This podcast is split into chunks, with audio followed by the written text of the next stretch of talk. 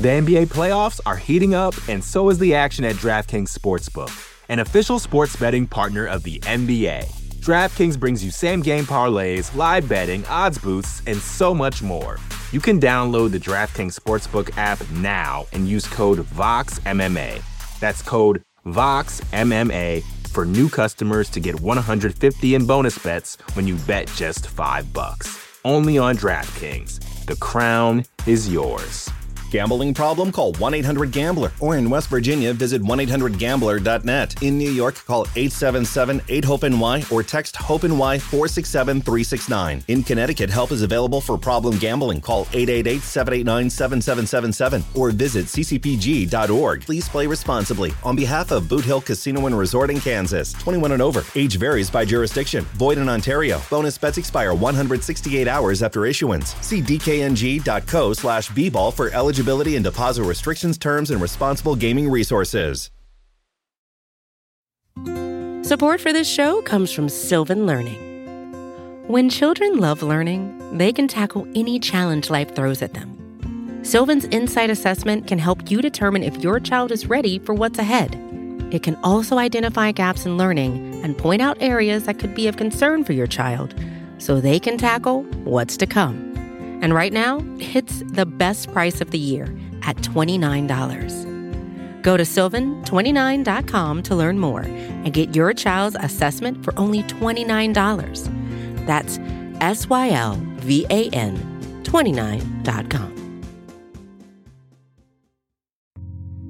You're listening to the Vox Media Podcast Network.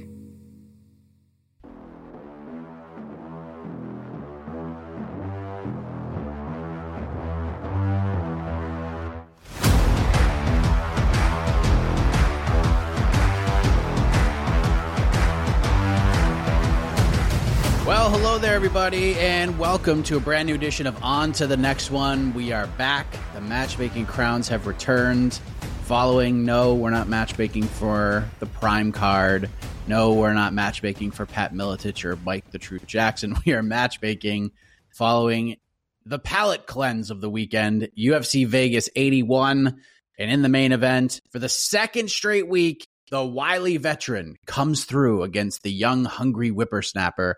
This time, it is Edson Barboza dealing with some pretty bad adversity in the first round and then sweeps the cards the rest of the way in a sort of a blood and guts war, a gritty battle.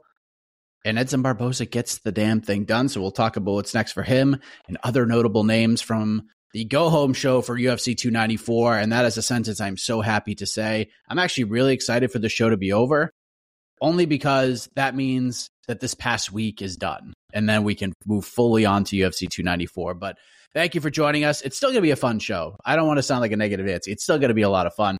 But I am Mike Heck, and joining me as always, the co-host, the co-matchmaker, the best friend. And normally the best friend's the most important part, but I think after yesterday, and after the eighteen showers I had to take after watching multiple weird fights yesterday, I think the most important role for this man today is the Prince of Positivity. He is Alexander Cayley. A K, hello. Uh, my best friend, I'm in the perfect mood to be positive because I chickened out and didn't watch any of this stuff uh, yesterday. uh, that's not true. I watched some U F C Vegas eighty-one. Uh, I had a couple days off for various personal family reasons. All good things, all good things. Just, just uh, you know, prior obligations. And I felt a tinge of FOMO, I'm not going to lie, when I occasionally checked the Slack on Saturday and saw a flurry of hilarious messages from everyone on staff discussing the insane and chaotic goings-on. Because I try, I kind of went on like Twitter, tried to get a feel for it, but it was almost like too much noise on there. So I'm like, let me see what the crew is saying. I know they'll be breaking it down. And I wish I could share all the messages, but I think we, I think... Again, this is our private Slack, uh, work Slack. We say some pretty unsavory things sometimes, and uh, that's that's has to remain on the, uh, you know, uh, behind closed doors for now. But yeah, I, I feel like I missed out a little bit. Um, I, I was curious. Anyone though, I was still thought that Dillon Danis just wasn't even going to make it to the cage. The fact that he did and then made a complete ass of himself uh, does not surprise me. It does frustrate me that we have not heard the last of him in some form or another. I feel like I saw, Mike, did you listen to the post-fight show at all with uh, Shaheen and Jed Meshew and New York Rick? They did a great job breaking everything down, so I feel like I watched it. But did you did you listen to them at all? I did not, because uh, I was on U F C duty, so I was yes. watching the U F C card. And Plus, other things I watched after. The, I watched the whole event. I watched everything. And look, all in all, it wasn't bad. Like, overall, like some, like the Salt Poppy fight, even though the great Salt Poppy lost, it was a fun fight. The Dean mm-hmm. the Great fight was probably the best fight of the weekend. Like, those two dudes just got after it. It was a lot of fun. It was just like it, those fights were fine, but then we get to the last two fights, is why everybody is buying the card, and they're just they're objectively two of the ten worst fights of the year. Just so bad. And then following the Dillon Danis fight, I'm just thinking to myself, okay, Tommy Fury's at least going to box up K S I, and like we could end this whole facade that K S I is this incredible boxer, because some people actually believe that, that that to be true, and I thought that was hilarious. And then that fight stunk because K S I was like, you know what? I'm going to do exactly what Anthony Taylor did against King Kenny, and I'm just going to clinch and hug him a thousand times. And the referee just let him do it. Didn't take any points. Tommy Fury actually got a point taken away from him for punches to the back of the head, which were, which I blame K S I for, because he just kept clinching over and over again. And as he's punching, K S I is hugging him, and the punches are going to the back of the head. In the end, the right guy won. I thought Tommy Fury won f- the last four rounds. No issue with the scores at all. And then just to hear K S I just kind of whine about it. It's just, all of it was bad. It was just so bad. I was just like, oh, I can't believe that I wa- that I. that I watched this. I could have spent those two hours before. Like, the, the first two hours were great. And then once we got to the last two fights, it was just so bad. And Dillon Danis, like, couldn't even D Q himself in an entertaining way. Properly. It, like, he, could even, he couldn't even get himself disqualified in an entertaining yeah. way. So I will say this. I give props to Dillon Danis and Logan Paul, because for the first time this year, I had a profitable betting week. Because the way Jed Meshew went all in on Valentina Shevchenko fighting Alexa Grasso, I went all in that this fight would actually start. And it did. And you were sweating I was it. so happy. You were sweating I was, it, though. I was sweating it pretty much all week. I mean, it, I got it at plus one forty. I was like, look, I don't, because my, my units are, like, my betting units are tiny. They're really, really small. It's like two dollars. Depending on the week, sometimes like, eh, maybe I'll do a buck a unit or something like that. Like, I, I'm not a gambler. I don't bet on this stuff. Like, I just do it for the content. But when I saw that fight at plus one forty, I'm like, okay, I'm just, I'm blitzing it. I'm go, I'm getting after it. And it was my biggest bet of the year at a cash. And no matter what happened the rest of the day, I was good. It was going to be money. a profitable day. And the U F C card, like, each individual prop bet, I just got hosed on in so many different ways. Like, I had Edson Barboza by K O. I thought I was yes. going to get it.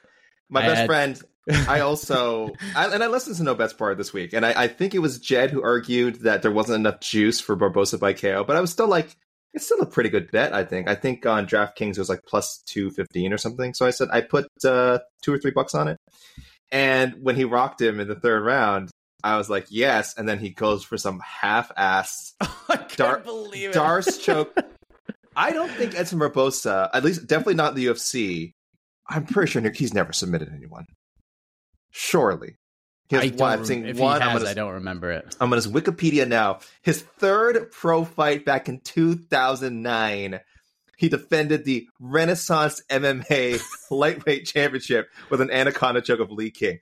fourteen years ago, and then he decides on a night where he's, again, plus two hundred, uh, depending where you looked, I guess, to win by K O, I'm going to go for it for a choke. Don't gamble. It's not fun. It's yeah. not, I always tell people not to gamble, and then stupid stuff like this happens, and I'm not I'm not mad at Edson Barboza. I'm not mad at Edson Barboza at all. Edson, you're in there. You're doing whatever you can to survive, to win. If you thought you had the choke, you thought you had the choke. I'm mad at myself for even gambling on this. I'm a fool.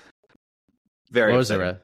I'll run through the rest of them. Uh, I had oh, the Emily Ducote, Chris Gutierrez, Lisboa parlay cash at plus one eighteen. Nice, nice. Um, the Dixon Arena Alexieva going under two and a half. Like, I was, I could not believe that didn't go under two and a half. Both women got dropped. Both women were in big yeah. trouble, battered, and it was so close to being finished so many times, and it never got there. I was like, I can't. I even hit up Jed in the Slack. I was like, I cannot believe this didn't cash. I can't believe it. Could not believe it. Uh, Adrian Yanez by K O was probably the worst bet of the card. considering how the fight played out. Jennifer Maia by decision. If she just kept punching and didn't try to grapple in the third round, she probably would have uh, won that fight. Last leg of a parlay for me. I had that last leg of a parlay. What I had five bucks on that, and uh, yeah, I just blew it. Cameron Simon had him. He lost. Christian Rodriguez made this weight. Uh, Chris Gutierrez by K O T K O. I thought was going to cash oh. after seeing the the alien almost come out of Alatang Ali's yeah. leg. Uh, that didn't cash. Uh, McKinney by K O, minus one oh five cashed. Uh, and then the final leg of the parlay. King, I bet on King Kenny. He lost. Uh, Danis Paul to a draw because I couldn't find a D Q prop because I was but like, all right, went, this oh, is the weirdest God. one. If I yeah. could have found a D Q prop, I would have done that in a heartbeat. Put a thousand and then parlay number two cashed as well. McKinney Marat under two and a half. Yoder Ducote over two and a half. Maia Araujo over two and a half. Cash oh, nice. At minus one ten. So, so not it, a bad, not a bad it one. It sounds like you came out ahead. Oh, yeah. So I was way ahead. Okay, thank you. Well done. Th- yeah. So Danis Paul happening. Danis yeah. showing up. You're already ahead. Huge. And then... That was gigantic. But don't gamble, know. though. It's not fun. Well, I mean, you had fun. I didn't have fun. Yeah. I was, and I, was, I have to I gamble was... next week, too, because it's the watch party, and I'm not going to let G C to... get bet by himself. I can't and do I have it. To, so. It's two ninety-four, and you got to do this. I feel like there's so much easy money to be made here, but uh, I thought that to, that last night as well, so it didn't work out. Uh, I wanted to bring up, so I brought up the post-fight show because I wanted to say um, one of the questions asked was, uh, did, you know, did, did Danis lose any of the goodwill that he sort of built up during the week? And again, I, you know, mileage may vary on how much goodwill people even think he built up. But I guess I guess people are saying like he he got the better of Logan in some of the, I don't know, verbal exchanges and. I don't know. But apparently, there was some some rallying behind uh, Danis heading into the fight. I think people were just also giving him credit for showing up, and maybe he he got he uh, got people some money, like like yourself, Mike. So yeah, those people were somewhat behind him. But I'll say he didn't lose. I don't think he lost anything. He could not have embarrassed himself more. Uh, Jed raised the great point: like if he was going to get D Q'd, he should have gotten himself D Q'd at the beginning, and then he could at least play off like, "Oh, you guys didn't even see me box. I chose not to box. You don't know. I could be a great boxer." Um, but uh, apparently, I did not watch, but I'm just reading and seeing highlights. Uh, he did. He was in a boxing match, a quote unquote boxing match for five, six, or five rounds, and then some. Looks terrible. Did not throw any punches.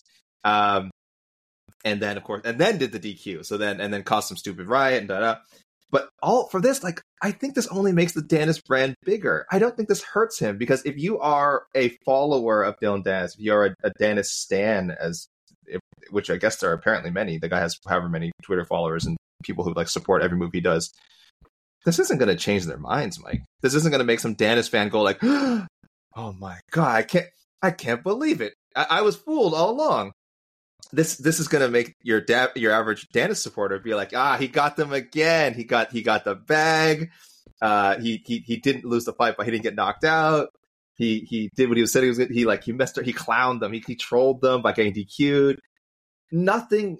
Th- if you're following him, this is not going to hurt him. And if you find his antics amusing, you probably thought Saturday night was friggin' hilarious. So I want to say like yes. The Danis, uh, you know, that, that this this is a, a blight on Danis's image, but it's not. This is so on brand for him. So uh, I I don't think he lost anything at all. Uh, he has no he has no shame. He has no shame. If you have no shame, if you are not capable of shame, and I'm not even saying this to insult him, if you are not capable of shame, what what was the embarrassment last night? What do you think he feels any embarrassment? I think he feels nothing. He he's, he's feeling uh, happiness over a fat paycheck he got. And probably the next paycheck he's going to get from the next sucker who books him. So he lost nothing. I mean, look, is is there some weird promotion out there that's going to invest in Dillon Danis? Probably. But no one with any sort of reputation is going to book D- Dillon Danis on a card. They're just not like, why, how can you after this? How can you? This was a bad, like, I'm sure business-wise, when the pay-per-view buys come in, and they they, they that there that, there was not an empty seat in that arena, which is crazy. But I think all in all, when we, we when Misfits looks at this and says, "All right, is this a great thing for us long term? This this event?" I don't think it is. I don't think it is. Yes, they're just yes. Who's gonna drop fifty-five dollars on another one of these? Yep. Like, if they do t- Tommy Fury K S I two, is anyone going to care? If they bring Dillon Danis no. back, like, I mean, I guess they could, but, like, it's got to, like, who's he going to fight? Who wants to see Dillon Danis fight? Like, Dillon Danis if, should if just start Mike his own. Perry, people oh, would watch dude, that. He would die. But people and people would tune in to see it. That's what I'm saying. It's is if he I'm still Dillon, has dude, this pull. Yeah, Dillon ain't. I, I'm telling you right now. I don't care if the line's plus fourteen million. I am not betting that that fight happens. Dillon Danis would never fight Mike Perry, but, and he'd be crazy to do so. The possibility of it, I think, will get people talking. But Mike, I am one hundred percent with you on this, though. While while I don't think the Danis brand got hurt, I so I did a predictions for. Regrettably, I did a predictions for this uh, event. And if anyone reads it, it's pretty much just me taking the piss out of the card for like fifteen hundred words. So it's, you know, and, and, and I don't know how else you can write about something like this. I couldn't break down the top two fights in any sort of analytical, strategic way. You just kind of have to talk about the stories around them and, and how silly it is, and then flip a coin and pick someone.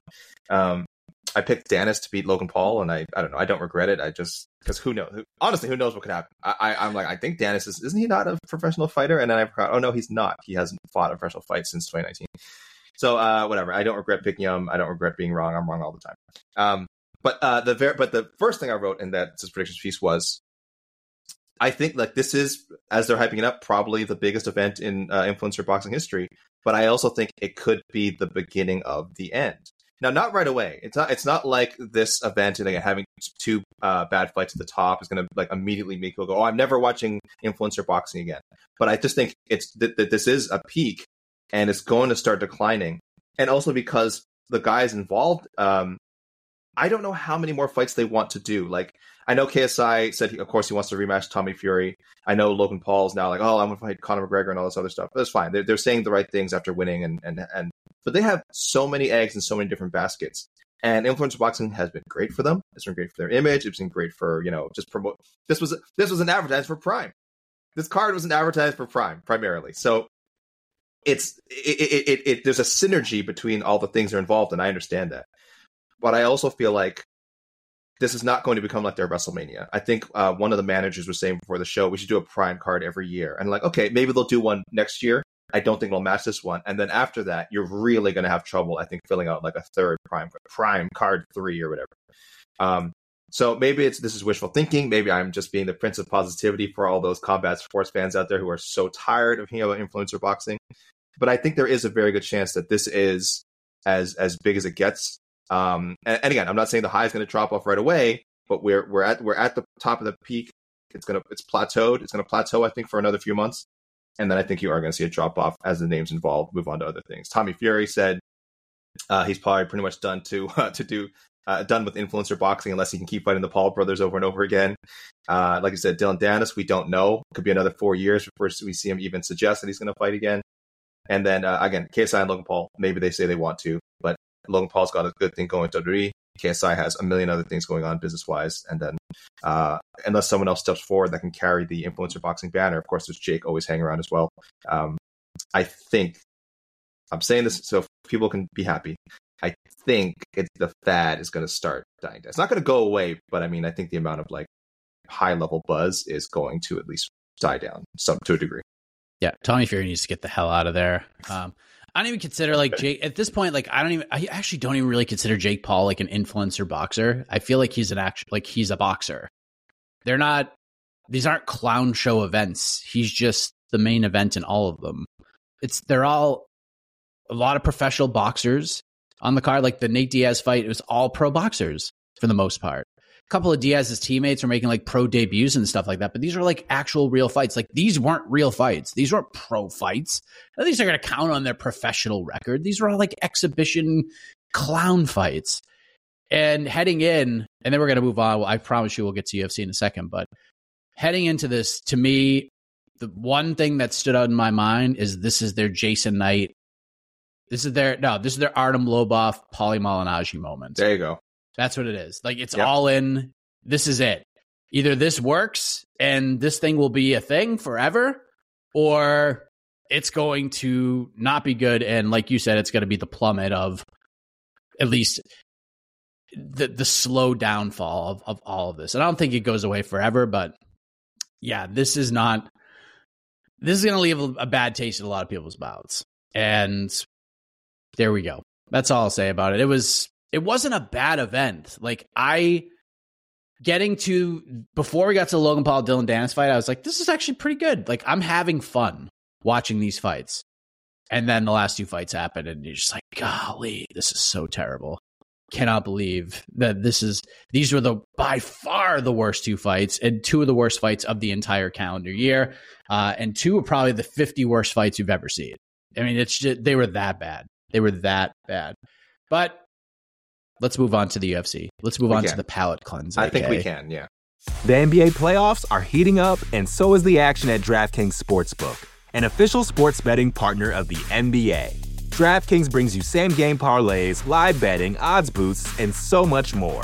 Don't miss out as the N B A postseason winds down. And new customers to DraftKings can bet five bucks to get one hundred fifty in bonus bets instantly. You can download the DraftKings Sportsbook app now and use code VOXMMA. That's code VOXMMA for new customers to get one hundred fifty in bonus bets when you bet just five bucks. Only on DraftKings. The crown is yours. Gambling problem? Call one eight hundred gambler. Or in West Virginia, visit one eight hundred gambler dot net. In New York, call eight seven seven eight hope N Y or text hope N Y four six seven three six nine. In Connecticut, help is available for problem gambling. Call eight eight eight seven eight nine seven seven seven seven or visit c c p g dot org. Please play responsibly. On behalf of Boot Hill Casino and Resort in Kansas, twenty-one and over, age varies by jurisdiction. Void in Ontario. Bonus bets expire one hundred sixty-eight hours after issuance. See dkng.co slash bball for eligibility. Eligibility and deposit restrictions, terms, and responsible gaming resources. Support for this show comes from Sylvan Learning. As a parent, you want your child to have every opportunity, but giving them the tools they need to tackle every challenge, that takes a team. Now more than ever, educational support tailored exactly to what your child needs can make all the difference. That's why parents have trusted Sylvan Learning for forty-five years as the ultimate teammate in their child's educational journey, instilling in them a love for learning and a passion for reaching the next level. And Sylvan's Insight Assessment can identify gaps in learning and areas that could be of concern for your child. It's a three sixty degree view into your child's learning that you can't find anywhere else, and helps ensure that your child didn't miss something in school that might put them at a disadvantage in the future. And right now, it's the best price of the year at twenty-nine dollars. Go to sylvan twenty-nine dot com to learn more and get your child's assessment for only twenty-nine dollars. That's S Y L V A N twenty-nine dot com. Professional fist fighting at its oh. finest. Edson Barboza versus Sodiq Yusuff at the main event. Sodiq Yusuff, an incredible start to this fight. Has Barboza hurt? Think we might get him out of there. But credit to Hokey Pokey Herb. This dude has been on another level the last six months. He's been great in there. And lets the fight go on. Edson Barboza just battles through it. Clear ten eight to everybody on planet Earth except for Chris Lee, who gave it a ten nine. I don't understand why. And then Edson Barboza starts to get a little momentum. He's going to the body in the second round. He's starting to turn the tide. You can start to feel it. Yusuff's starting to take some big breaths. And then the throwback Terry Edom-esque spinning wheel kick moment in round three. We think the fight's over. Herb Dean says, Edson, you got him. Go finish him. Doesn't. Lets the fight continue. Yusuff survives. No one gave Edson Barboza ten eight in that round, which is crazy to me. And then Barboza just continues the onslaught in rounds four and five. Y'all must have forgot, A K, Edson Barboza is a dog, and he could go twenty-five minutes and just keep that thing going. So lots of different scenarios for Edson Barboza. I think there's really only two ways you can go. You can give him a young, hungry whippersnapper, another guy on the way up, or maybe chuck him in there with another wily veteran. Where did you go with Edson Barboza? This was actually my most difficult, but also most fun, I think, matchup to pick for this week. Because, yeah, I came up with a bunch of great names. Right off the bat, you know, Nate Landwehr, uh, a name that comes, uh, uh, that comes up a lot on this show. I think I've withheld from throwing it into every featherweight matchup that uh, could possibly be made. Uh, but I didn't stop there. That's I. That's like, if that happens, amazing fight. I But I'm like, okay, let's let's let's move on a little. Then you go to a couple of veterans who are ranked, you know, Josh Emmett, Calvin Kattar, both good options. Kattar, you know, going to come back from that uh, injury soon, hopefully. Uh, he would. You think he would want a big name opponent? Edson Barboza, you know, after uh, after Saturday, keeping that reputation uh, for being one of the best strikers in all of M M A alive. So uh, one, that'd be an amazing fight. Emmett, same thing. Emmett. We keep talking about Emmett possibly retiring, but he probably wants a few big fights left, see how much he has uh, left in the tank, and uh, him and uh, Barboza would be a lot of fun. But I went in a totally different direction, Mike. I went in a totally different direction. Uh, there's a young man, This is and this is a selfish, this is a selfishly motivated, there's a young man who I would like to still see fight in Toronto. And he was supposed to fight for the featherweight title, I think. Uh, I know it wasn't official, but you know, all signs he point to him fighting for the featherweight title. I think he has to stay busy, and I want to see him fight. And I think Barboza would just be a very, very, very fun opponent for him. Give Barboza and Ilia Topuria in Toronto, U F C two ninety-seven. You're making a face. Mike's making a face. I want to see him fight. I don't think I'd he sits and waits for Volk. He can't sit and wait for Volk. A K, you are my Mike. Best friend. And I yes. say this with love. And I hope yes. you're okay with me saying this. Mm-hmm, mm-hmm. This might be the worst pick of your entire Otno career. No, no. so it no. is. Imp- I, no. Look, after what we just had last week, I'm mm-hmm. I'm not going to say this is impossible mm-hmm. because there is a real world where something weird happens and this and this goes down. There is no effing way this fight happens in Toronto. Why? Why? First of all, why would Ilia Topuria even entertain this idea? He has to fight he- someone. Yeah, he's going to fight Max Holloway if he doesn't fight Alexander Volkanovski. I, th- he could, but I think... Well, listen, we talk all the time about Max Holloway being this guy, like, how we're tired of him killing off contenders. There's a very good chance that Max Holloway just beats Ilia Topuria, and then sure. where do we go? Now, sure, but Barboza, it would be... Now, if Edson Barboza beats Ilia Topuria... So they're going to do Ilia Topuria versus Edson Barboza for the interim no, title? No, no, no interim title. You're insane. I love... No interim dude, title. If this happens, if this happens, this is... I'm, Beyond I'm Patty Pimblotoni Ferguson, I'm doing this expressly to avoid this interim title bull. We don't, we don't need an interim title. We don't need an interim title. I want to see these guys get paid. I get it. I get it. What's going to headline see... this card then? Uh, Is this I, I the main event? Yet. I don't. That I've heard. I have not figured out yet. That's that's not my problem. That's not my problem.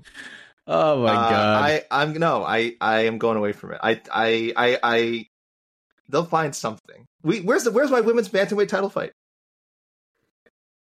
I don't know. Maybe there's my give me maybe, Juliana maybe, Pena. Maybe maybe they've tapped into our Google Doc for the M M A me, fighting global rankings. Give me Juliana Pena and Maeda Bueno Silva. Sorry, Mikel Pennington for the for the title in Toronto uh, for the main event. That's it. That's that's okay. that is that's gonna put butts in seats, Mike. That's gonna put butts in seats. We women's bantamweight is heating up. It is heating up. We had two fights on Saturday. Yes. Which I'm sure one, one of them will be your wild card pick. One was, yes. One oh, absolutely wow. I was, was being totally facetious, but no, one really was. Uh, I... Yeah, the, the two bantamweight fights, one was really fun and one was not fun at all. So I want to see Ilia and Edson Barboza fight. All right. I'm going look. outside the box here. Okay. I appreciate that. Yeah. I appreciate yeah. that. You you have presented some very uh, interesting conundrums as to why this uh, would not happen, but I am standing by. This is the Vince Russo matchmaking right here. A little because bit. Because if, yeah, you, gave, if bit. you gave me ten guesses on who you were going to pick for Edson Barboza, Ilia Topuria would not have been one of the first ten I, guesses. I just, I don't want an interim title fight. I love I will, it. I, like, I, I appreciate it. You've, yeah. you've sold me a little bit more just because of the why. The why has sold me a little and, bit more. And I think more importantly is I'm looking to keep Ilia on the path to fighting Volkanovski. Now, again, he could beat Max Holloway. He could also be upset by Edson Barboza if they fight. I mean, that would be horrible. But then I'd be into Edson Barboza getting a title shot against Volk. Like, for me, it's essentially a number one contenders thing. Um, I just think there's a... And I'm trying to avoid Max Holloway beating Ilia Topuria. That's really, I think, the main logic here. I think Topuria has a much better chance of beating Edson Barboza while also still being a mostly entertaining fight. I would favor him over Holloway for sure. But, man, the thought of Holloway beating uh, Topuria... Then where do we go, right? Then, then does Holloway get his fourth shot at Volk? That that's a scenario I'm trying to avoid. So I maybe maybe I'm going too many steps ahead here. I really don't want to see Max Holloway beat Ilia Topuria. Yeah. The dream scenario, and I've mentioned this a lot on Heck of a Morning last week, was, and look, I'm not rooting for this to happen, but this is mm-hmm. this would be the most ideal. If someone asks, like, what's the best case scenario that comes out of next week? Best case scenario that comes out of next week is that Alexander Volkanovski beats Islam Makachev and then says, you know what? The bigger fights for me at fifty-five, I'm going to let this division move forward. We get Max Holloway versus Ilia Topuria for the undisputed featherweight title. That, then see, that, we are that, cooking with gas. So let me put a, let me, I'll, I'll put a pin on this for now. I will say, if Volkanovski beats Makachev, which I'm not picking, that's the other thing is I think it, I've done sort of that math as well. I'm picking Makachev to win again. If Volkanovski beats him, then you definitely have to do an interim title fight uh, in, in Toronto. But if he doesn't, I think Volkanovski has to go back. Uh, I will go back and defend, uh, you know, just uh, go back to being featherweight champion and, and doing all that. And that's why I want to keep him and Topuria on track. I need to keep Max out of this equation for now. As unfun as that sounds, because Max Holloway rules, I need to keep him out of this championship equation. And the Topuria matchup puts him directly into it. And I just don't want that right now. So you, you named a name and like as you were taking your journey, and that's the name I actually came up with. And it's funny from the listener picks, like I didn't get a ton of them, but I didn't see this matchup made at all. Um, cue the music, A K. Just kidding. Um, it's uh, I, it's Josh Emmett. I, I went with Josh Emmett. Edson Barboza, Josh Emmett. Let's do a, like a fun vet versus vet matchup. This could be the final fight of Josh Emmett's career. He's thirty-eight. Edson Barboza's thirty-seven. I would kind of feel like this would be sort of the the fork in the road, retirement or not retirement, litmus test for Josh Emmett. Beats mm. Edson Barboza. Maybe he feels like he has another run, but if Edson beats him, I think he knows that his time is up. So let's just do that. I mean, Josh Emmett has fought Yair Rodriguez and Ilia Topuria back-to-back. Not saying Crazy. that Edson Barboza is a easier fight, but I just think at this point, thirty-eight and thirty-seven, let's just... They were they were booked once before. They were. Is one of the COVID casualties. Let's just do this. This is like this is an Apexy main event if there ever was one, and it's far better than a lot of the Apexy main events we've been getting. So that's what I went with. Not the sexiest pick. I didn't think the stakes were incredibly high for Edson Barboza here. So yeah, he gets himself a another Apex main event, but this time against Josh Emmett. This wasn't a sexy card, Mike. Let's be honest. This wasn't was. a sexy card. Uh, maybe maybe that's the nicest way of putting it. It was not a sexy card on paper. It was not. It was it was intriguing. I thought it was a, yeah. a, an intriguing main card with no main event, with, with a really good co-main event, which is where I would label the Barboza Sodiq Yusuff fight. But the actual co-main event, and this is a co-main event, right? It is. We're calling this okay. I just want to uh, make these sure. Are, these were our uh, in the M M A fighting rankings. Uh, these were the only two ranked fighters in the card. If you go to the U F C dot com uh, rankings, I'm pretty sure Yusuff and Barboza are both ranked. Uh, but M M A Fighting, no. We have them outside the top fifteen because we have fighters from other promotions in there. But uh, Maia and Araujo, top fifteen uh, top fifteen flyweights. And it was won by Viviane Araujo. Gritty performance. She gets it done. First round was super close. Vivi clearly won round two. Round three was pretty close. Could have gone either way. I scored it twenty-nine twenty-eight for Jennifer Maia, but it wasn't like anywhere near like a robbery or anything like that. It just all depended on how you scored the first round, but big win for Araujo. She really needed this one, A K. I thought this was going to be a nightmare matchup for her. Casey O'Neill, I thought was like a really good stylistic matchup for her. And for Casey, it's like a perfect fight at the perfect time. Araujo gets Jennifer Maia instead. I'm like, boy, talk about just bad luck, but credit to Vivi. She gets through. And now she's going to fight Lauren Murphy next, A K. That's oh, my pick. That's a good one. Viviane Araujo versus Lauren Murphy, maybe January, February twenty twenty-four. That's what I got. Uh, excuse me, guys. Couldn't hit that uh, cough button fast enough. Araujo has not had a lot of luck fighting top fifteen people. So this was a pretty important win for her. Uh, Because I'm looking here, uh, Amanda Hiba, she lost. Alexa Grasso, she lost. Caitlin Chikadian, she lost. Andrea Lee, I think, was top fifteen when she fought her. So I, I'm sorry, I should I should throw that one in there. But otherwise, yeah. It did seem like she hit she'd hit a bit of a wall. Uh, Maia was number ten in our rankings entering this, so Araujo should take that spot. She could be top ten ranked uh, after Saturday. I went in a slightly different direction, Mike. Uh, this is probably unfair to Vivi. Again, coming off what could be the biggest win of her career, I threw her to one of the Silvas. Uh, last time when Silvamania played out, I did not match up Natalia or Karine, so I have both of them free in my uh, my Otno pool, as it were. And I'm giving rather than give uh, Viviane Araujo a contender fight, I'm actually looking to bump Natalia Silva. Give, sorry, I shouldn't necessarily guarantee it, but give Natalia Silva the opportunity to bump up into a top ten spot. So Natty Ice versus Viviane Araujo. Big test for Natty Ice, but I think we're all really high in her, and she wins. She probably climbs even higher than ten. I think we'd, we'd, uh, we'd vault her above some of the names uh, that are even ahead of Araujo right now. I like it. Yeah. I like it. Let's move on to, in my opinion, the M V P of U F C Vegas eighty-one, Man. The silence behind the violence, A K. Jonathan Martinez comes into the fight, five wins in a row, a somewhat contentious decision win against a Nurmagomedov in his most recent outing. If you go to M M A Decisions, m- most of the media members actually thought Said Nurmagomedov won that fight. And then Adrian Yanez comes in. After his first U F C loss to Rob Font, top seven bantamweight in the world, learns a lot of lessons. We get the correct pronunciation of his name. Kind of feel like this is a buy low spot on Adrian Yanez from a betting perspective, or Adrian Yanez, I should say. And when you fight Jonathan Martinez, you kind of know what you're getting into. You're going to get leg kicked a whole bunch. And if you figure that part out, he's got a punch in the face. Like Jonathan Mart, th- this is a coming out party for Jonathan Martinez. I think people understood that he's a very solid hand, but this was the eye opening performance of his U F C run where people are like, damn, this guy's pretty damn good. And we need to actually really start to pay attention to this guy.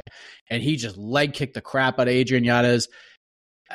It was just so odd to see Adrian just have no answers at all. Like at least against Rob Font, he was He was punching Rob Font. He was landing the jab. He had Rob busted open. Rob had a great game plan with kind of turning it into a hockey fight during the boxing exchanges. But Jonathan Martinez just battered Adrian Yanez. And it made me it made me cringe a few times. Finally, after about the four thousand three hundred eighty-seventh leg kick, Adrian just collapsed to the ground. He's like, I can't do this anymore. And Jonathan Martinez, six wins in a row, A K. He's ranked number thirteenth in the U F C's bantamweight rankings. I got to tell you, he's probably going to get a spot in my bantamweight rankings after this performance. T S B T V, A K. Where does he go in your favorite division? Man, this guy is so good. Um, I, you know, I've had Yanez as like the best. Bo- I, I've considered him what, the one of, if not the best boxer uh, in M M A. I really think he's that good.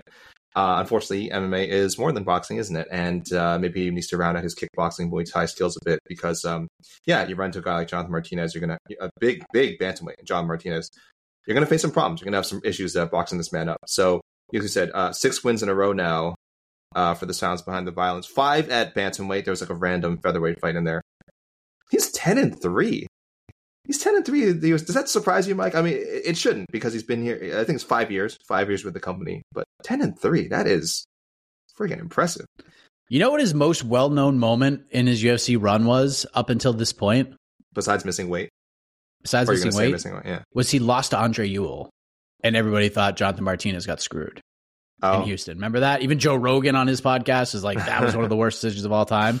Like that was honestly, that was Jonathan's claim to fame, really, was losing that fight, starting the trend of like really awful judging in Houston, beginning with that right. fight. Right. So what a turnaround for him. And yeah, I, I, thirteen fights. Crazy to think about. Man, twenty-nine years old. He's in his prime. He looks fantastic. Looks like he's got the weight figured out.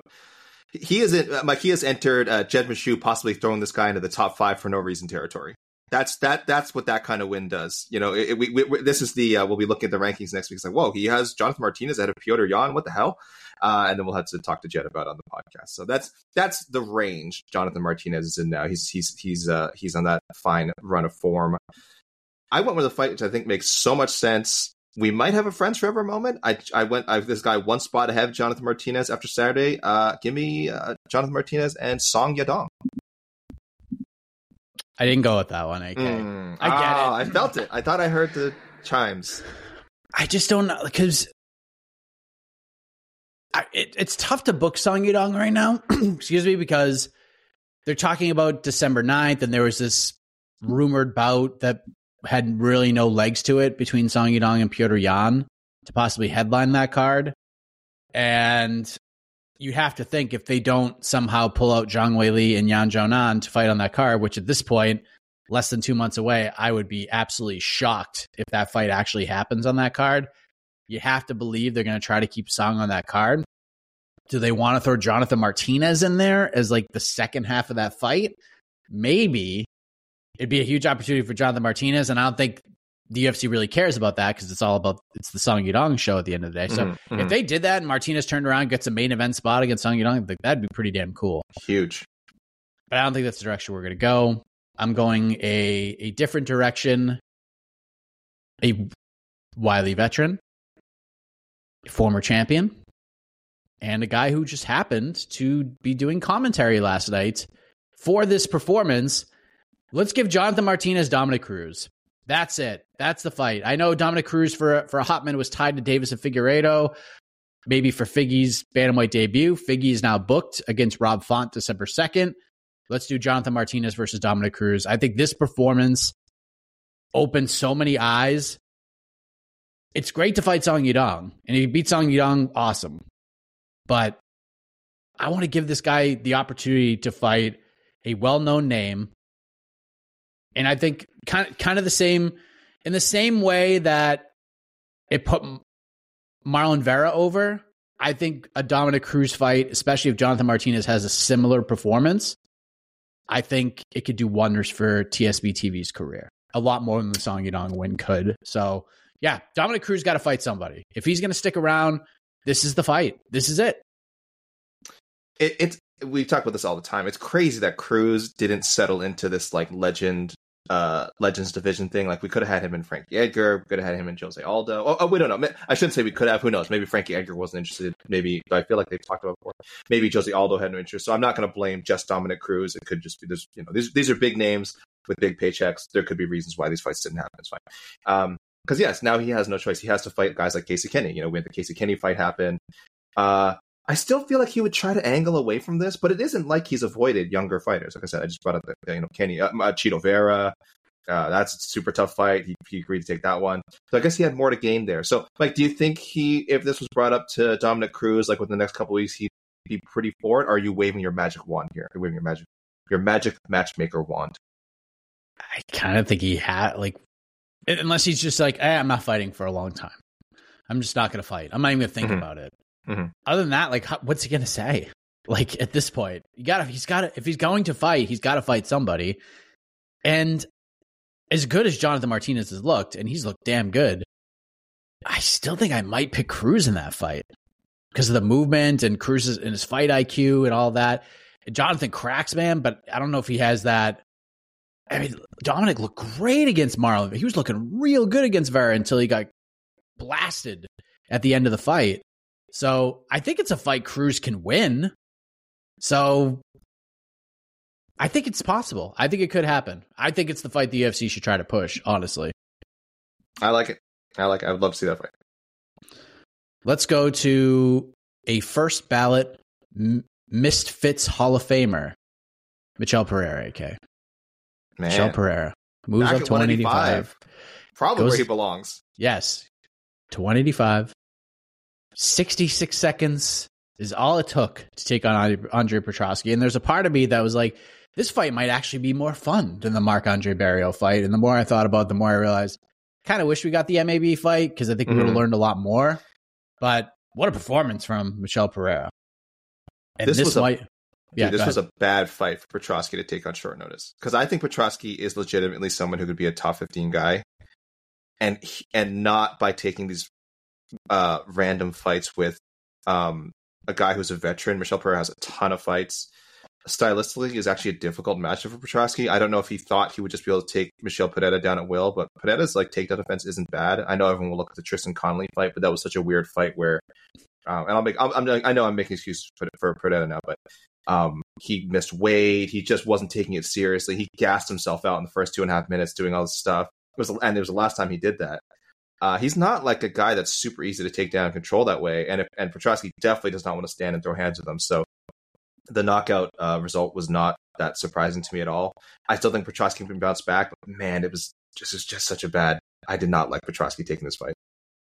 Yeah, Petroski is one of those guys that gets better as the fight goes on. Mm-hmm. So I think he probably just thought, all right, I just got to weather an early storm and then get through it. But Michel Pereira's a monster. He could probably fight a light heavyweight with how big he was. And even when they faced off on Friday, I was like, holy smokes, man. Pereira's still so much bigger than him. This, A K, this might be one of my favorite picks of the year. And I don't even I know. know I know what you're picking. I I I know I went a different direction here yeah. once once upon a time, but everything changed. Everything changed since this man last fought. And just an Otno legend. Do it. The sixth man award of on to the next one in the middleweight division. It's time for the world to see Michel Pereira versus Roman Kopylov. I knew it. Let's go. one eighty-five pounds. Make it a seven-round main event. It ain't going to go that long. It doesn't matter. Let's make some history here. That fight is going to rule, and it's going to be the best. And it is unequivocally one of my favorite picks of the year, and it's unequivocally the fight that should happen. So there you go.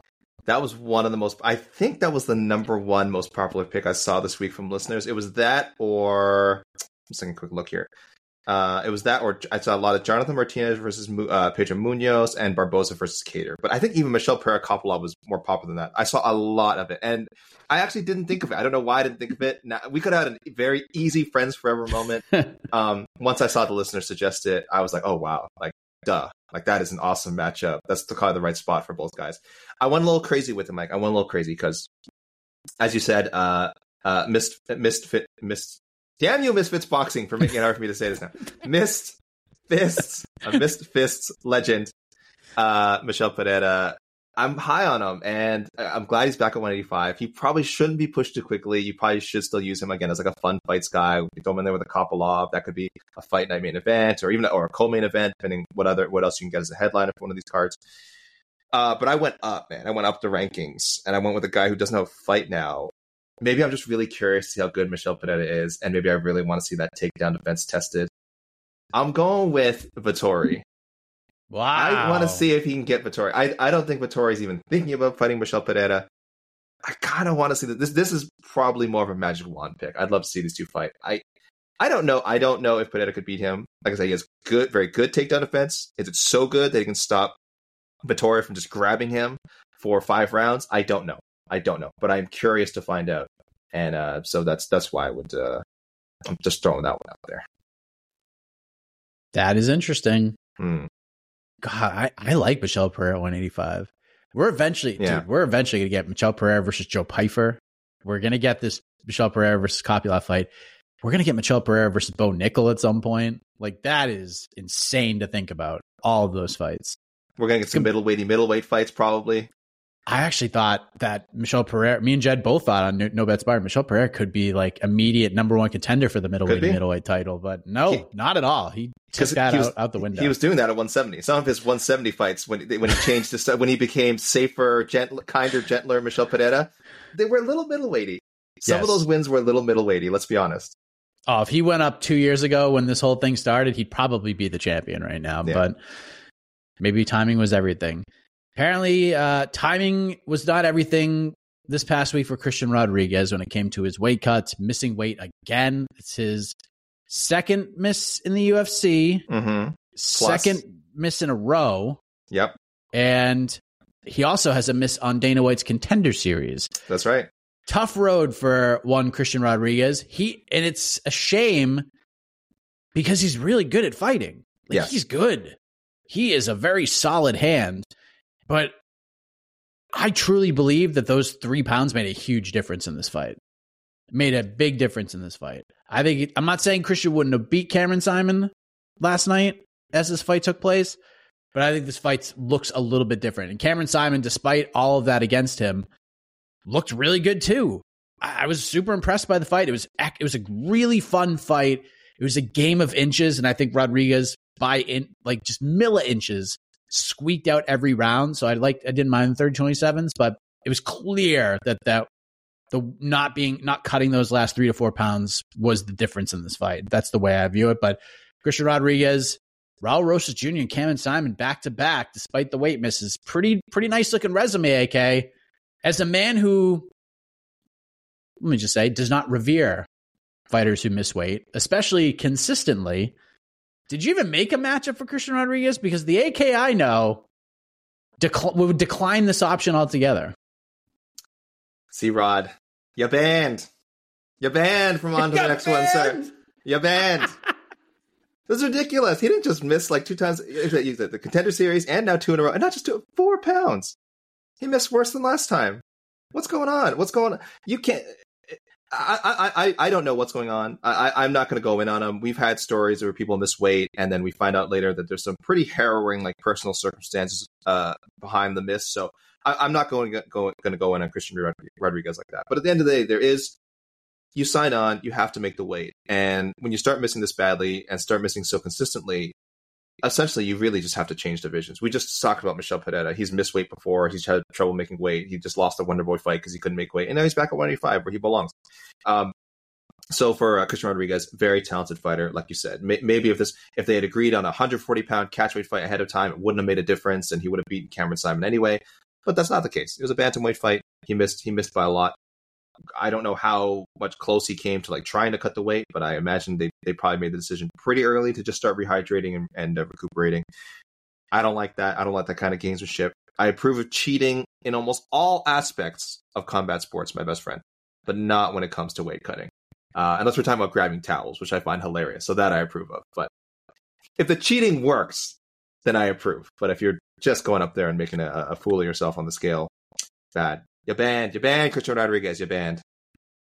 But, I mean, you could make a case that it did work here. He won. And he, he, he did, did get win. A, he, did, he gets an extra check. He's leaving Vegas yes. an extra check. Okay. And That's it's true. Not like he's making, like, eighty and eighty here. He's probably making mm-hmm. twelve and twelve. So he's he just like, that. okay, I'll yeah. forfeit twenty-five percent of my show money, and then I'll just win, and then I still get the extra check. And, like, I lose twenty-five percent of very little. He so, did the math. He did the math, Mike. It's, it's not, a, I mean, it's it's bad, but it's kind of smart too. And I was talking to somebody about this last night. It's time to change the penalties. It's tw- It should be twenty-five percent of the, sh- it should be twenty-five percent of the entirety of your purse. If you mm-hmm. win, like if you miss weight and win, twenty-five percent of that win of the combined total should go to your opponent. Then that sh- this shit ain't going to happen anymore. It's just not. And I also love the idea of just an automatic point being deducted. I love that. Love that concept. And if it leads to more draws, I don't care. There should be more draws. How about this? How about this, Mike? Listen to this. No purse penalty, but guess what? No win bonus. Ooh. Good God. Win bonus. And, and hey, U F C, I'm trying to, U F C should like this video. I'm trying to save you money. So there you go. Wow. That's, U F C, that's good. Corporate, U F C corporate, if you're out there. No, it's, I mean, so, I don't know. I hate taking money away from fighters. It's such a gross thing to do. So I mean, that's not the best solution. But yeah, there has to be, I think you're right, though. There has to be some sort of, some make sort weight, of change. Dude. Just, just make just, weight. Just make weight. Um, I banned Christian Rodriguez as well. Mm. From bantamweight fights. This I'm not banning love. him altogether. Okay. And this I'm not banning love, him altogether. I did book love, him. Mike. Yeah, no, I get it. I get it. Yeah, we're doing this. This is tough love for a really talented fighter. Am I saying Christian Rodriguez is going to be a forever featherweight? No, but his next fight absolutely has to be at one forty-five. Mm-hmm. So we're going to have young Christian Rodriguez take a little trip out of the country. He's going to turn around relatively quickly. He's going to go up to Canada, okay? He's going to go up to Toronto. And he's going to fight a Canadian. A man who needs a win badly. His name is Gavin Tucker. So we're going to do Christian Rodriguez versus Gavin Tucker at U F C two ninety-seven. That's what we're going to do. That's your featherweight debut. You make weight. You win this fight. You look good. We'll give you another shot at one thirty-five. But this is what you got to do first. What do you think? Damn. Okay. I like that. I would love... Yes. I agree. Should go up to one forty-five at least once. Gavin Tucker... Towns guy, but, you know, a little up there in age, very winnable fight for young Christian Rodriguez. Um, yeah, this is this is the right kind of slap on the wrist. Just like a slap on the wrist, but also, again, could be beneficial for him. He could he could get a highlight reel win. Uh, he could ha- he could be really tested again against a, a solid veteran. I like it, Mike. You're you're you're kinder than I am. You you you've given him. I want to throw him right into jail. You are giving him, you know, parole. He's on probation. You're giving him parole. He's on probation. He's on probation. Well, let's go to the wild card round, A K. We will matchmake for a fighter we have not matchmade for, and we will matchmake for them right now. So, A K, I assume you do not choose a women's bantamweight competitor. I thought about it, but I did not. Okay. Good. I'll so still the, any... the the non-friends forever wildcard streak no, continues. There was on. no way. There was no way we were going to be friends forever in this one because I went outside the box again, Mike. Wow. Yes. Because I'll tell you a fight that we need to see.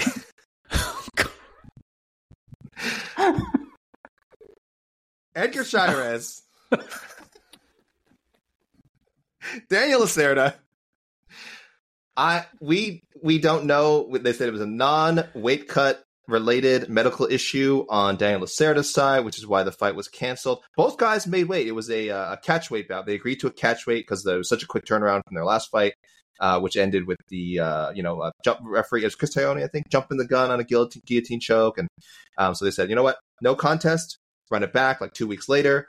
Uh, don't worry about the weight cut. Both guys coming in uh, uh, one thirty, around one thirty ish. They both weighed in, both made it, and then we found out after that the belt was canceled anyway. So.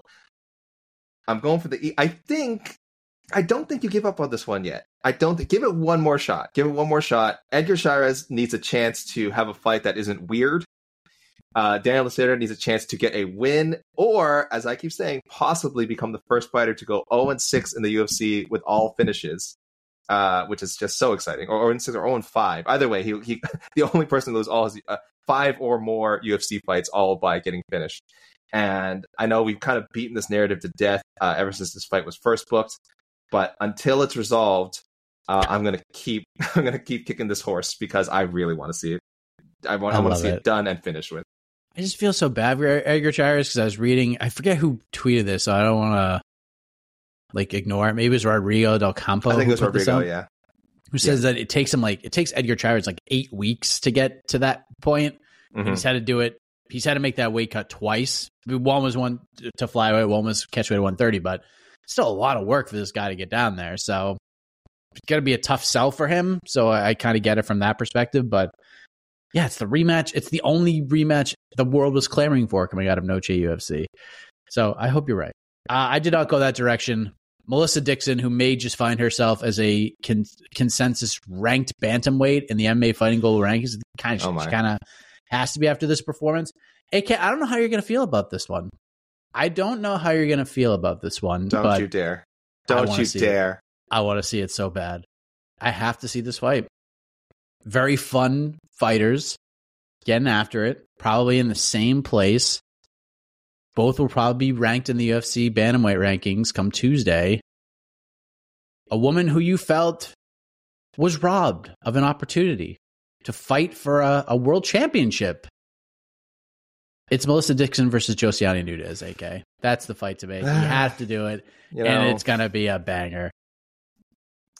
Whatever gets Josiane back in there, I guess I'm happy because I, I have a feeling that they don't have a lot of plans for the uh, vacant featherweight title, which is just ridiculous. She's right there. You go from Nunes to Nunes. It's not hard, guys. You throw her in a...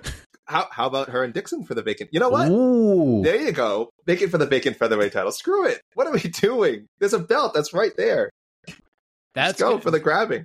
That fight would be more fun than almost any other option you could put out there yeah, right now. That's a worry about cutting weight. You think Melissa Dixon's like we're gonna is gonna complain like you're gonna be like, oh, that's weird. You're putting a featherweight title fight. I make extra money and I don't have to cut an extra ten pounds. She's like, yeah, let's do it.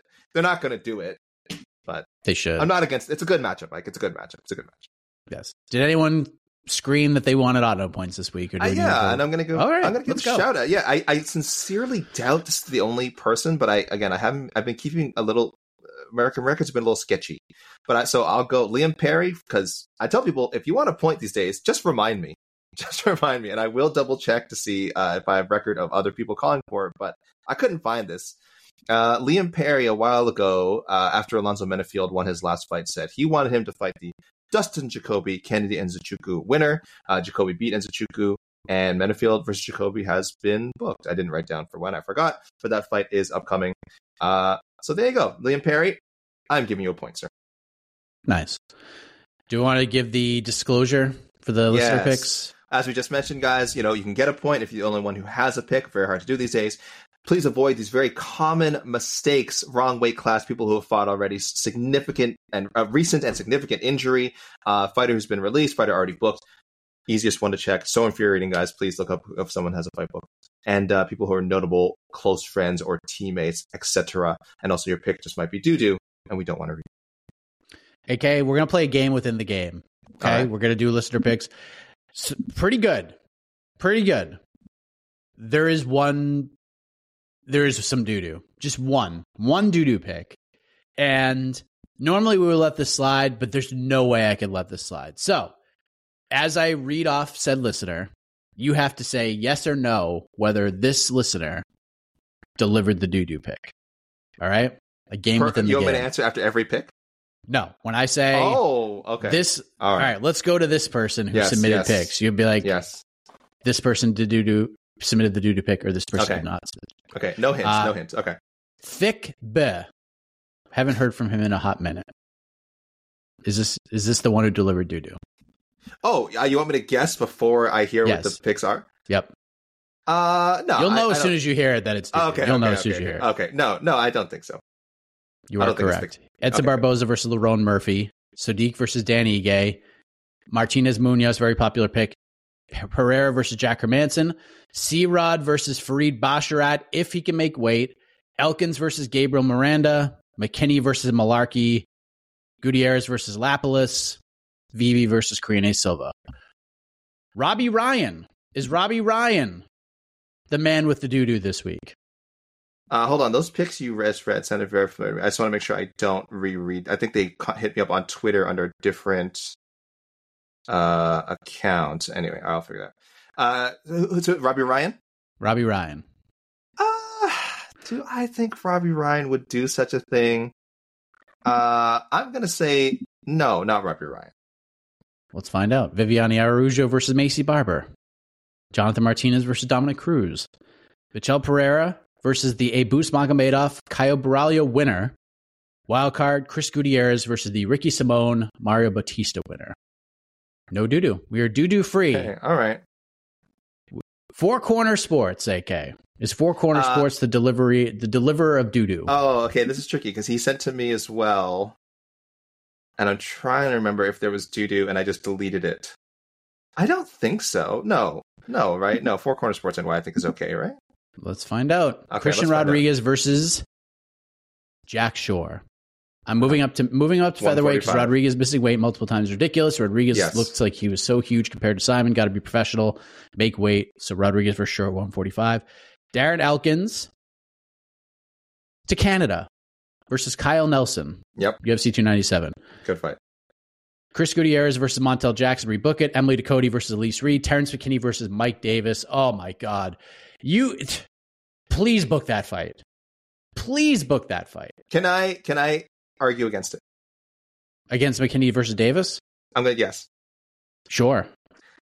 I don't I Terrence McKinney um I think he's good. I think he's very good. I have said before, I think I I'm sure I've said some show, I think he'd be top ten. But I get so much joy over just watching him annihilate overmatched um late notice opponents. I know we won't be talking about him beating up Brendan Murat and Mike Breeden, whatever, a year from now. We might be watching the highlights, but I think a lot of people will struggle to pull the names of Brendan Murat and Mike Breeden out of there. And, and both guys, again, I believe, were short notice.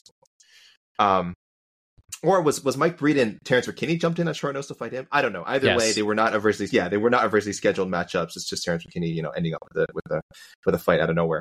Um, And he he's lost these fights too. Uh, I'm looking at his, his last five fights, and they were all against people with either like one or two U F C fights or making the U F C debut. I don't know, like I, I don't know if I care about booking him with um notable like meaningful names. Which is to say, any I wanted there's no I wanted to keep fighting people without Wikipedia entries. There you go. I think that's the nicest way I can say it because it's just it's so clear he's so clearly like a step above you know this the the cannon fodder. Uh, He'll knock he'll like none of these guys that are just debuting or in the bottom like tier of the light of lightweight can last like more than ninety seconds with him. But I don't know if he's good enough to really threaten for a top fifteen spot anymore. I've recalibrated my expectations. He looked very good in that Drew Dober fight for a minute, so I think we're hanging our hat on that. And also, again, his his super exciting wins. But that that is my only thing. Is I don't know if I care to put him in a like competitive matchup. Um, I think I just want to see him keep squashing people. But I, I, I understand. Yes. Fair. Uh, Kevin has two picks that are different. Are any of those two picks doo-doo? I don't think so. Christian Rodriguez versus Kyler Phillips. Michel Pereira versus Gregory Rodriguez. That's yeah, fun. I saw that, yeah. How about Dad Jackson, A K? Is Dad Jackson the deliverer of doo-doo? He's been he's been doing really well. He's been called out, almost banned on the program. It has he's to been be doo-doo-less for a hot minute. It has to be him. He sends me the picks too, but I, I did not look at them. I've gone out of my uh, Dad Jackson. I'm sure you're a fine fellow. I do not look at your picks. I'm just letting you know now. But I think he is the doo-doo deliverer. Terrence McKinney versus Michael Johnson. Darren Elkins versus Hakeem Duwadu. Michel Pereira versus Joe Pyfer. Edson Barboza versus Nate Landwehr. I like the Marab call-up by Jonathan Martinez, but I don't know if that happens. Wouldn't mind seeing him versus Chris Gutierrez. Doo-doo. So much doo-doo. Those two are like the best They're of buddies. friends. They both had the same guys in their corner. They both leg kick all the time. It's basically the same guy. And we have issued, we have issued this warning multiple times on the show. How could you? They talked about it on the broadcast like yeah. five hundred times last night. This is doo-doo personified. Yeah, we, we tell people we tell people it is hard sometimes to keep track of like who trains together and who's friends and stuff. Because uh, you and I, you and I have made a mistake like that before on the show, I'm sure. Uh, but we've also made the rule like if if look at the corners. What was the one? What was the really bad one? What was it? It was like Grant Dawson and um, was it Grant Dawson? Like he had someone in his corner and they like matched up. Like someone was like, oh, oh he should Tiago, find out. Uh, shoot. Uh, shoot, who? Thiago Moises. That's who it was. Thiago, and they're like, and like he was in his corner. Like we were like matching the them Gerald up. The Gerald Meerschaert, like, Brendan yeah. Allen fight. So like I said, we're pretty lenient because again, we make the mistake too. But if you are watching the fight and you see a shared corner or them, so one fighter literally in the other fighter's corner, please don't match these individuals up together. That just seems like a small ask.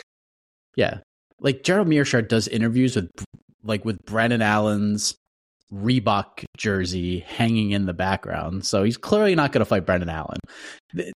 This is at this point, Gutierrez Martinez is absolute unequivocal doo doo, and that's it. Mm. It's too, it's too much. But that's uh, that's the only doo doo. It's not terrible doo doo. We've had way worse. had way worse to do. Uh, Chris yeah. London closes out Barboza versus Brian Ortega, Yusuff versus Lerone Murphy, Araujo versus Lauren Murphy. Maybe we do this on the same card. Lerone, Lauren. There you go. Martinez yes, versus please. Song Yadong. Chris is with you there. McKinney versus the Elfsbrenner Ribovich winner. That's he good. likes. That's yes, a good one. I like that. I like that. Yes, that's the tier I want. Gutierrez, Montel Jackson, Rebook, and T J Brown. Golly, uh, I'm, I've already gotten that. T J Brown uh, versus free agency, worst I Q ever. There you go. Oh, that's that. That's, that's not, those are the picks. Tough die for T J Brown. Nice. I. I, I do hope we see the Gutierrez-Jackson uh, fight rebooked. I, yes, I really want to see too. that fight. I think that's the best option. Have at it, my uh, best friend. All right. Uh, again, some of these I think uh, some people send to both of us, so I can just skip over those. Um, I'll go. Let's go to Instagram first. Uh, we got a first-timer. Da- I think it was Instagram. Twitter? It doesn't matter. Darian, welcome to the show, sir. Welcome to the party pod today. Excuse me. I should give more for- my formal greeting. And they only had one pick. They want to see Dillon Danis fight uh, Shavkat Rakhmonov. But Mike, do you see what I'm saying? People are still talking about him. They're still, they're still, whether they want to see him get absolutely wrecked, or they want to see him, or God help us, actually, people again think he's good and can win fights. They want to see weird stuff happen, and I don't know where he'd fight Shavkat Rakhmonov. Even in, even in grappling, I don't even think, uh, I don't even think Dan- Danis wants that anymore. I, why would he so, show up to fight him? Like what? Like why would he show up to I, that fight? I didn't think I didn't think he'd show up to fight Logan, Logan Paul. So I, I guess you know we don't know anymore. Maybe maybe, maybe this this is a new era, Mike, of Dillon Danis fighting like two times a year in in boxing and jujitsu and M M A. Perhaps we are at the beginning of the the Dillon Danisance. Danisance. I hope not, because I can't stand the guy. But I'm bracing myself for the worst. Oh, uh, at Mister at Mister Guy M M A. This is interesting. This I don't know where this lands in my on my McKinney uh, opponent's appropriateness scale. Uh, McKinney versus Kurt Holabaugh. Yes, I like it. It's it's not a new guy, but he's kind of new back to the U F C. It's not a top like forty. It's not a top thirty guy. But it's not like a bottom thirty guy. It's like a, it's a weird spot. It's someone who honestly could beat. I think could beat Terrence McKinney. I think maybe that's why I'm. If he I'm gets hesitating. out of the if if Kurt Holabaugh gets out of the first round, he wins. Yeah, yeah, maybe, yeah, yeah. Uh, Mister Guy M M A, Mike, I'll suggest. What do you think about Barboza versus Dober at one fifty-five? Sure.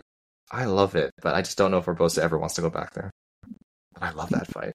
That's fun. I because I want yeah. to see him at Gaethje still. Like I haven't given up on that. They never. They didn't fight Excuse at one fifty-five me. Ever. Barboza and Gaethje? No, Barboza and Dober. I don't. Oh no. No, you're right. They may. Okay. They had it both at some point though. Perhaps. Yeah, I gotta look. Okay.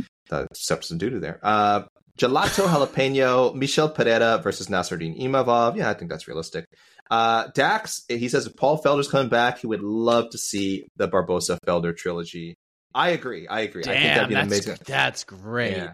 I don't know if he comes back. I don't know, but I don't know if that's what Felder wants to come back for. I feel like he'd want to come back for a fresh opponent.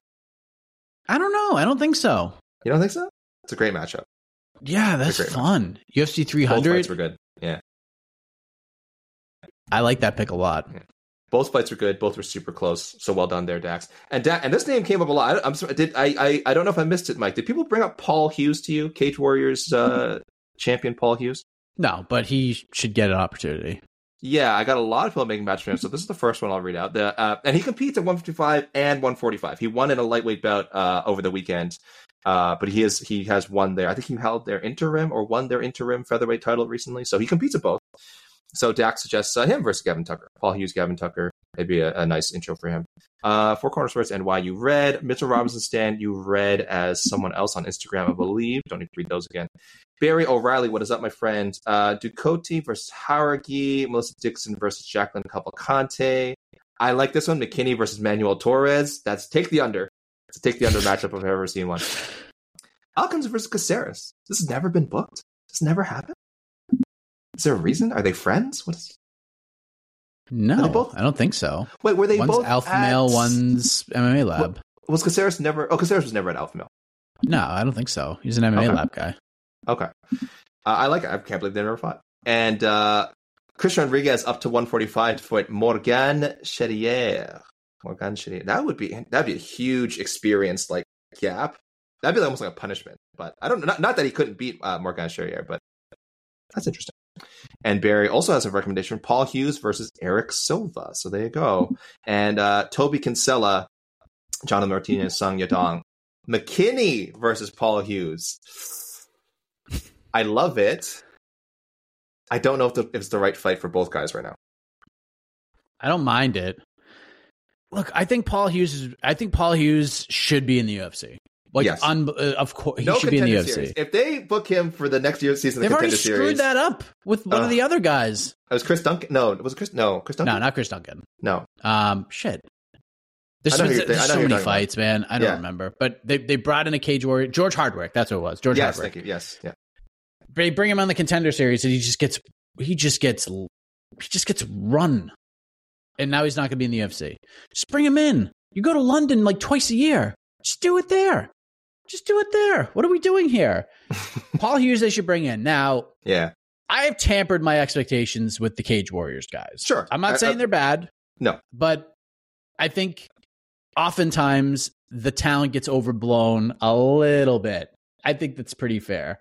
In fact, I did like a little bit of a study that if you bet against Cage Warrior debuting fighters, you'd be feeling pretty damn good in the bank account right now. So... I like, like, it's just very, Paul's got something, and a lot of these guys have something. It's just they get booked into, like, bad matchups right away, and no one else sees that but, like, a couple of people. So, but look, Paul has done enough to get his shot. Like, there's nothing more he can do in Cage Warrior. Like, I love Modestas Bukauskas. Love mm-hmm. the guy. He's one of my favorite people in the sport. He's the nicest friggin' guy, and I'm so happy for him that he's back in the U F C. This guy's gotten two shots in the U F C before Paul Hughes has gotten one. Yeah. I mean, let this dude cook. Give him a shot. If you're going to London in March, Paul Hughes needs to be on the card one thousand percent. He deserves an opportunity. Do I think he's going to be a guy that fights for a U F C title? I don't feel that way right now. Would it shock me if he did? No. But I don't know if he's one of the best forty-fivers or fifty-fivers in the, in, on planet Earth. Probably, he definitely is in Cage Warriors. Is he, like, is Paul Hughes beating Calvin Kattar right now? No. No, he's not beating that guy. Is, is he beating Lerone Murphy? No. But could he beat maybe a Nate Landwehr? Someone like top twenty-five, top thirty? It's possible. But give him a shot. Give him a shot. They're, like, from guys outside of the U F C that I'm interested in seeing in the U F C, Paul Hughes is like top three on the list. I want to see what he could do. So enough is enough. I don't want to see this dude fighting Cage Warriors ever again. I, again, I agree wholeheartedly. It's time. It's time. It's time for him to get a, to get a step up for sure. Um, I'll go to Instagram now. We got uh, we got a few here. Gerard Biagin, Araujo versus Barber. Yeah, I'm into it. Tristan Gordette, Elkins versus Quarantillo. Love it. Simon versus Damone Blackshear. Very solid. C V uh, Barboza versus Yair. That was the first one that popped in my mind. Mm-hmm. But no. I mean, Yair just fought for the for the title. He yeah. was just the interim champion, just lost to Volkanovski for the undisputed title. I'm not saying Barboza's, again, I mean, this is not a disrespectful thing. That is a giant step back for him. You know what I mean? I think, give me Yair it versus is. Kattar, man. Like, it that's is. the fight I've wanted since sure. Kattar knocked out Jeremy Stevens. Like, just give us that fight. It's it's a great matchup. Um, but you're right. Uh, Barboza is essentially higher ranked than Nate Landwehr, as in, like, I just want to see him fight everyone in the top ten.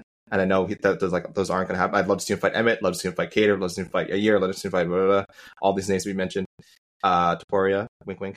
Um, but again, he probably ends up fighting of the, of the four names we just mentioned. He probably, before it's said and done, probably only ends up getting like one of them. If we're being honest, yeah. just the way featherweight moves, and which sucks. But I would love the to Kattar fight fights. Is Barboza Kattar is probably the right answer. Mm. If we could throw Edson Barboza in like a healing tank, and he could come out just fine and be ready to fight in two months, because I think Cater's targeting the end of the year. He wants to fight before the end of the year. I don't know if that's possible, but end of the year or January, and after that fight, do I see Edson Barboza bouncing back that quickly to fight Calvin Kattar? Not really sure. So that's the thing for me. It's why I didn't go with that one. But all things considered, there's no rest period to worry about. Kattar said, I'm not fighting till April or May. Then that would be my first choice. You know what I mean? Um, yes, I feel you. Sorry, I'm just uh, reacting to something, social media yes, stuff. Yes, Dillon Danis is tweeting. If you guys, we don't need to. No, we don't need to get into that. Let's let's get out of here. We're talking about more Danis. Uh, one more from C V. Uh, McKinney versus. I think the ship has sailed. Uh, McKinney versus Pimblett. Win, lose, or draw versus Ferguson. I don't think that's happening anytime soon. It would have. It was. A, it would have been the fight to make like a year ago, eighteen months ago. Uh, it's not going to happen now. I don't a, agree with great, that. You, oh, you think it could still happen? If, Pim, if if Patty loses to Tony, you oh, have to loses. make that fight. Oh okay, yeah. Okay, yeah, yeah. If yeah. he lo- if he loses to Tony, he's going to get rinsed by Tony. This it's not going to be like a split decision. He is going mm-hmm. to get his ass beat if he loses that fight. We'll see. The I don't truth, think he's yeah. going to lose that fight, but if he does, he's going to get wrecked by okay. Tony Ferguson. I, I think so that's do that, thing. then do I, that fight. Yeah, yeah. I think it's. I think that's my argument. It's not win, lose, or draw. I think it no, has to it's be, not. It's yeah, loss. It loss. If only. he wins, yeah. If he wins, he's not. Then then it's gone. That fight is gone.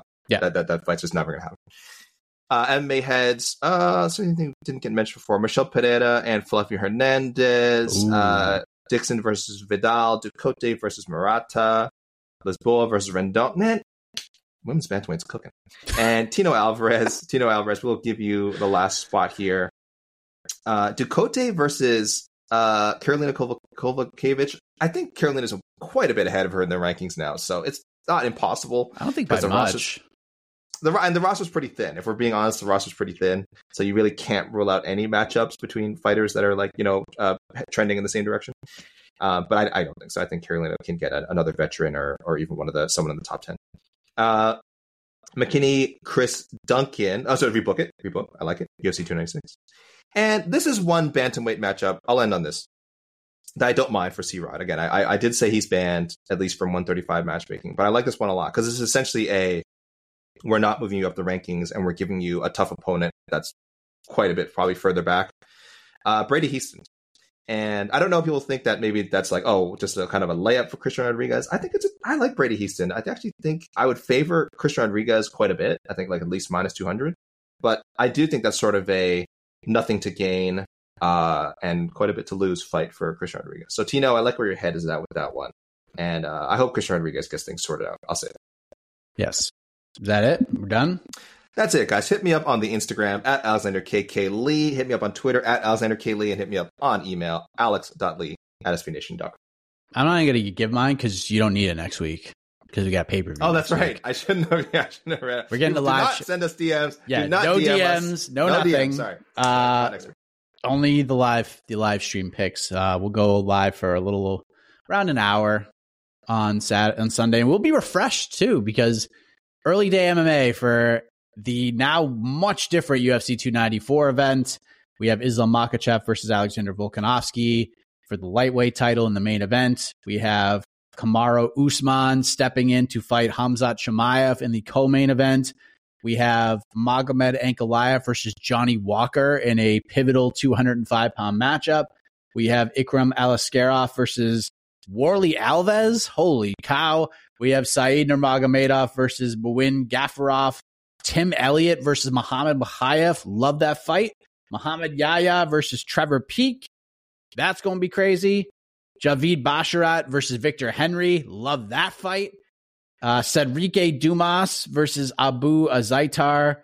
Anshul Jubilee versus Mike Breeden. I think we kind of know how that fight's going to go. Nathaniel Wood versus Muhammad Naimov. Love that fight. Jinyu Fry versus Victoria Dudakova. And Bruno Silva versus Sharabutin Magomedov. That is Shower U F C. Bullet. That is U F C two ninety-four, A K. I'm very excited for this. One more question following U F C Vegas eighty-one that I think a lot of people are going to ask you based on some of the things you said about this card. Did we witness the final U F C appearance of Ashley Yoder last night?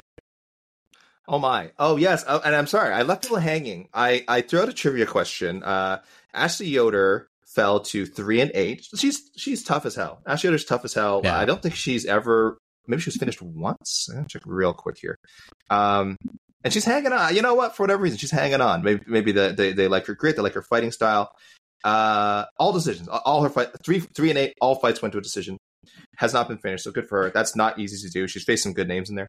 Um, but three and eight. And assuming, yes, to answer your question, Mike, I do think this has to be the end of the line. This is now three straight losses, five of six. And again, um, three and eight record overall. And it's not like she's putting in like fight of the night bangers every time. Like the fights have been okay, but uh, if she finishes her career three and eight, Mike, she will only be the second fighter in U F C history to uh, finish with such a record. Do you have a guess, Mike, as to who uh, the who the other who the first was? It's a it's a male fighter, uh, and he also finished with one no contest. So three and eight with one no contest. I'm just ignoring the no contests. Uh, I can start dropping hints uh, soon. Because I did leave people hanging, and I have to. I, I should follow up on the tweet today. Yeah, I'm not sure. I don't know. Okay, uh, former Bellator fighter, middleweight, had a very bizarre Hector U F C, Lombard. I, you, you, Hector Lombard. There you go. Three and eight, one no contest. Well done. Well done. Wow, yeah, that's it. Him and Ashley Yoder, illustrious company. This is assuming Lombard never comes back and fights again, and assuming that Yoder is uh, uh, it probably now parts ways, which I don't know. Who knows? If she has another fight in her contract, I don't know what her contract status is. It's a thin division, man. Yeah. If it's the last fight, obviously I don't think they bring her back. If she has one left, they probably just let her fight it out. I don't see why they wouldn't. So so the, the trivia question might not matter soon. But yeah, Hector Lombard, Ashley Yoder, uh, the three and eight club. Very illustrious. Remember how fun Bellator Hector Lombard was? Like, yes. He was so fun. I wanted to see him fight the U F C so badly. I'm like, this guy's going to do damage in there. And then from the his very first fight, everything was just so weird. Oh, everything so was fun. Weird. What a what a glorious time it was. And what a glorious time it'll be this week, ladies and gentlemen. U F C two ninety-four Fight Week is officially upon us. We thank you very much for joining us. We hope you will join us again next week for a special live edition of On to the Next One for A K. I am Mike Heck. Always remember the golden rule, everybody. Don't take this stuff too seriously. M M A is supposed to be fun, and we will have more fun live next week right here on On to the Next One, the podcast. You're listening to the Vox Media Podcast Network. The N B A playoffs are heating up, and so is the action at DraftKings Sportsbook, an official sports betting partner of the N B A. DraftKings brings you same-game parlays, live betting, odds boosts, and so much more. You can download the DraftKings Sportsbook app now and use code VOXMMA. That's code VOXMMA for new customers to get one hundred fifty in bonus bets when you bet just five bucks. Only on DraftKings. The crown is yours.